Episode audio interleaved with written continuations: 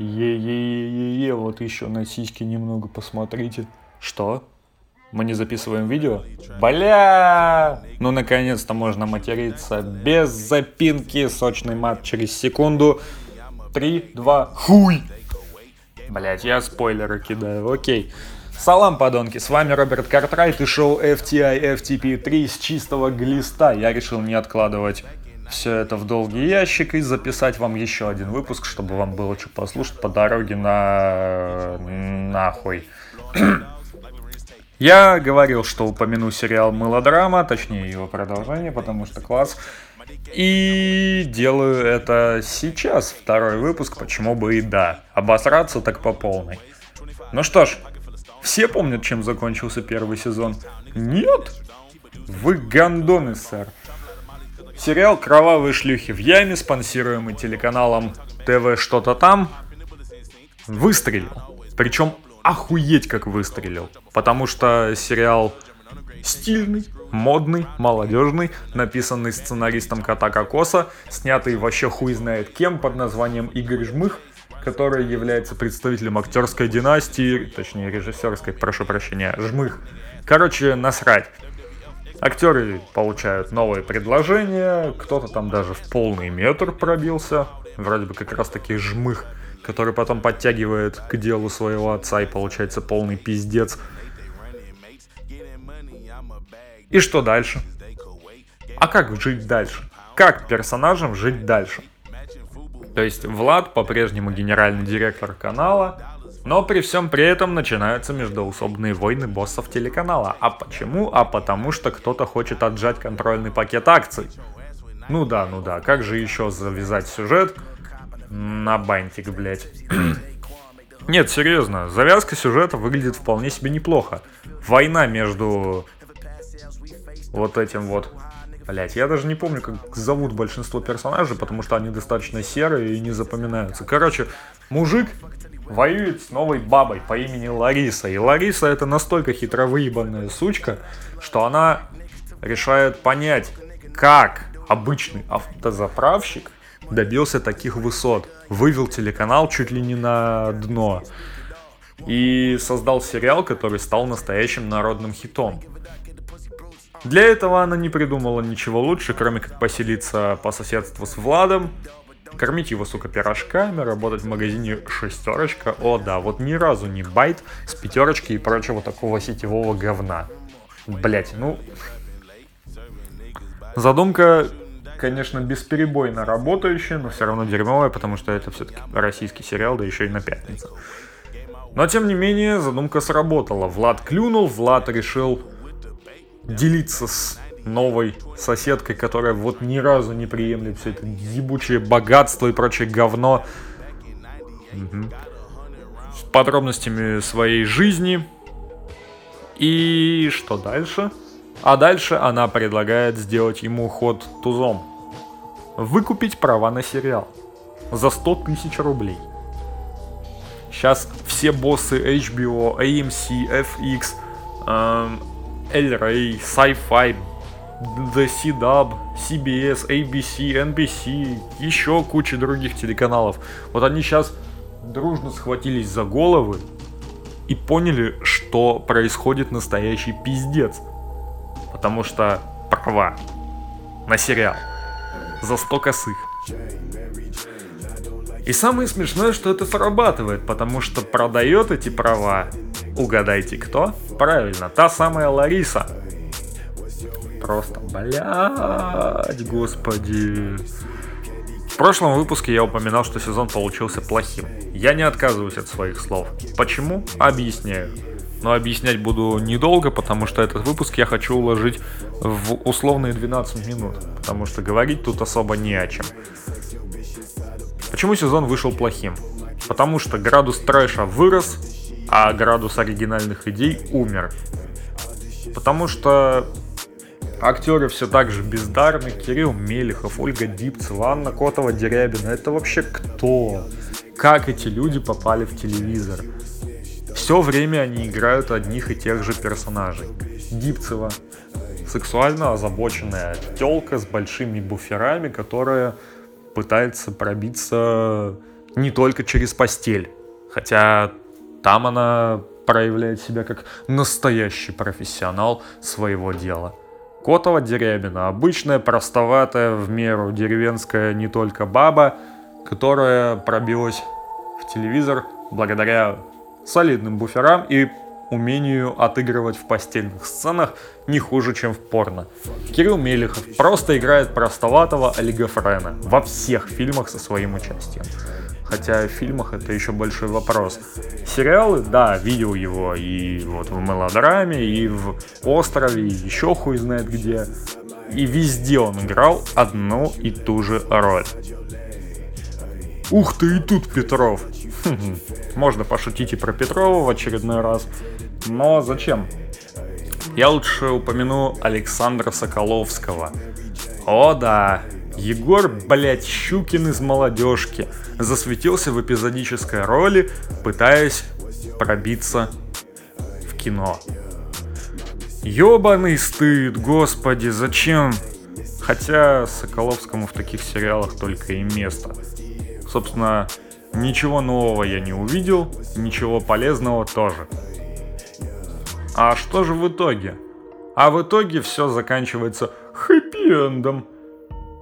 Вот этот вот мужик, который руководил Владом в первом сезоне и, можно сказать, руководил во втором, сам Влад, вся эта пиздобратья в лице актеров сериала «Кровавые шлюхи в яме», сценарист, оператор, вот это вот Маша, имя которой Влад наконец-то запомнил, они все решают создать свой, сука, телеканал, на котором можно будет творить всякую хуйню. А чем же вас предыдущая эта работа не устраивала? Что, под колпаком западло ходить? Вы же понимаете, что дальше вы будете ходить под еще большим колпаком. Под собственным, сука, колпаком. Потому что класс. Потому что вы решили работать на себя, а не на какого-то там блядского дядю. Но поверьте, каждый раз, когда кто-то решает работать на себя, появляется какой-нибудь дядя, который хочет его нагнуть. Нагнуть, наебать, выебать, что угодно сделать с ним, просто для того, чтобы получить профит. И поверьте, если в третьем сезоне мелодрамы... Хотя подождите. Если будет третий сезон мелодрамы, все будет идти именно по такой схеме. Я, блядь, не сомневаюсь. Потому что... Ну это же закон жанра. Если кто-то решает уйти в свободное плавание, отколоться от прежнего коллектива. Я не могу назвать это коллективом, потому что это что угодно, только, сука, не коллектив. Если только коллектив. Вот каждый раз, когда тут кто-то решает уйти в свободное плавание, обязательно появляется тот, кто захочет его поиметь. Потому что это закон. Так здесь, блять, заведено. Я не могу сказать, что это правильно, потому что это еще большее клише, чем, чем весь, блядь, нуар 40-х, 50-х годов. Да, я записываю выпуски один за другим, и знаете, как называется ситуация, когда Роберт Картрайт записывает 10 выпусков своего шоу подряд? Нахуй Netflix, блядь! Это была шутка в стиле Лиги плохих шуток, которую, к счастью, закрыли нахуй. В общем, что понравилось во втором сезоне? Картинка. Красочно, уютно. Прям, блять, по голливудским, нет, канонам. Игра Ростислава Бершауэра улучшилась с предыдущим сезоном существенно. Бурунов. Ну, с него просто можно поржать. Хотя... Вот в прошлом выпуске, ну, когда я говорил про первый сезон мелодрамы, я говорил, что Бурунов начинает заигрываться и выходить из образа. Он больше не играет того дурачка Влада, он играет какого-нибудь Володю Яковлева из полицейского с Рублевки или еще хуй знает кого из любого другого проекта. Собственно, в любом другом проекте Бурунов играет хуй знает кого. Ну, вот так вот. И здесь, похоже, они меня услышали. Бурунов действительно играет того самого деревенского дурачка, который хуй пойми как пробился на телевидении. Это напоминает ситуацию из книги Джоан Роулинг. Сам Рон при этом умудрился превратить свою тарелку в большой гриб и понятия не имел, как ему удалось это сделать. За точность цитат... Сука. За точность цитаты не ручаюсь, но тем не менее. Смысл вы, надеюсь, поняли. Здесь Бурунов действительно, можно сказать, возвращается к истокам сериала, играет того же самого долбоеба, который клюет на всякое говно и очень, очень хочет ебаться. Причем именно с определенным человеком. Да, именно с этой вот Ларисой, которая, кстати, получает мой личный Оскар за лучшую женскую роль в данном проекте. Извини, Маруся Климова, красивыми глазками в этот раз выстрелить не получилось. Хотя... Блять, надо бы ее фоткать. В общем, что не понравилось? Притянутый за уши сюжет. По второму кругу решили использовать одних и тех же зрителей, сука. Куча мата, в этот раз еще более неуместного, чем здесь. Хотя нет, в первом сезоне мат выглядел разумно. Как говорится, в текстах протесты были, мат умел украшать их, да, вот он держал профессионального автора в штате. Здесь же мат выглядит каким-то базарным, что ли. Вульгарщину решили использовать по максимуму. Настолько по максимуму, что в одной из серий решается такая задача. Нужно сделать так, чтобы канал получил предупреждение от Роскомнадзора. Чтобы как-то пидорахнуть там акции, чтобы владелец смог скупить их по дешевке и бла-бла-бла. В общем, они не придумывают ничего лучше, кроме как сделать такую хуйню. Олег, которого играет Кирилл Мелехов, блядь, я вспомнил его имя, пиздец. В прямом эфире во время прогноза погоды снимает штаны, снимает трусы и говорит слово «хуй». В прямом эфире. Да.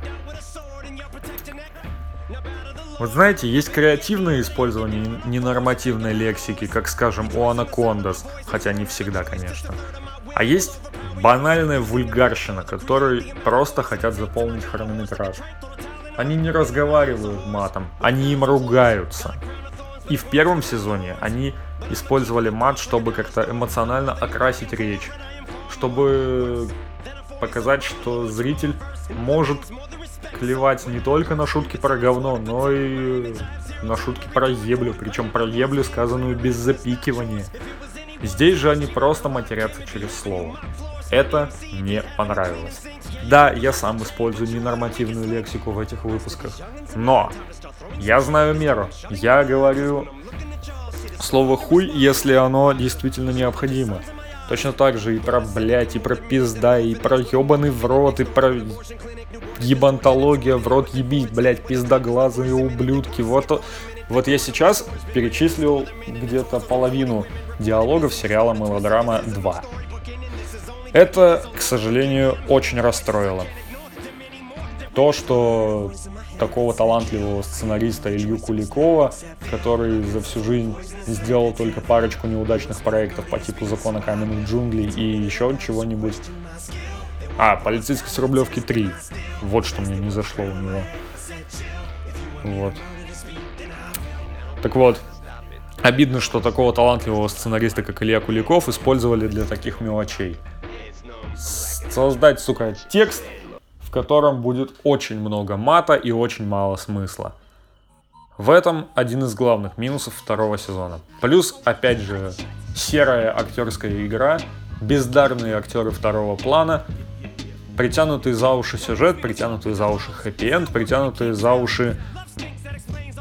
Да все притянутое за уши. Второй сезон получился куда слабее, и это, к сожалению, меня не порадовало. И если они все-таки решатся сделать третий сезон, ребят, пожалуйста, послушайте меня еще раз. Не надо. Хватит. Двух сезонов такой истории более чем достаточно. Пожалуйста, не надо. Хотя всем, как обычно, на меня похуй, никто меня не будет слушать. Даже несмотря на то, что все, что я высказал, я высказал по фактам.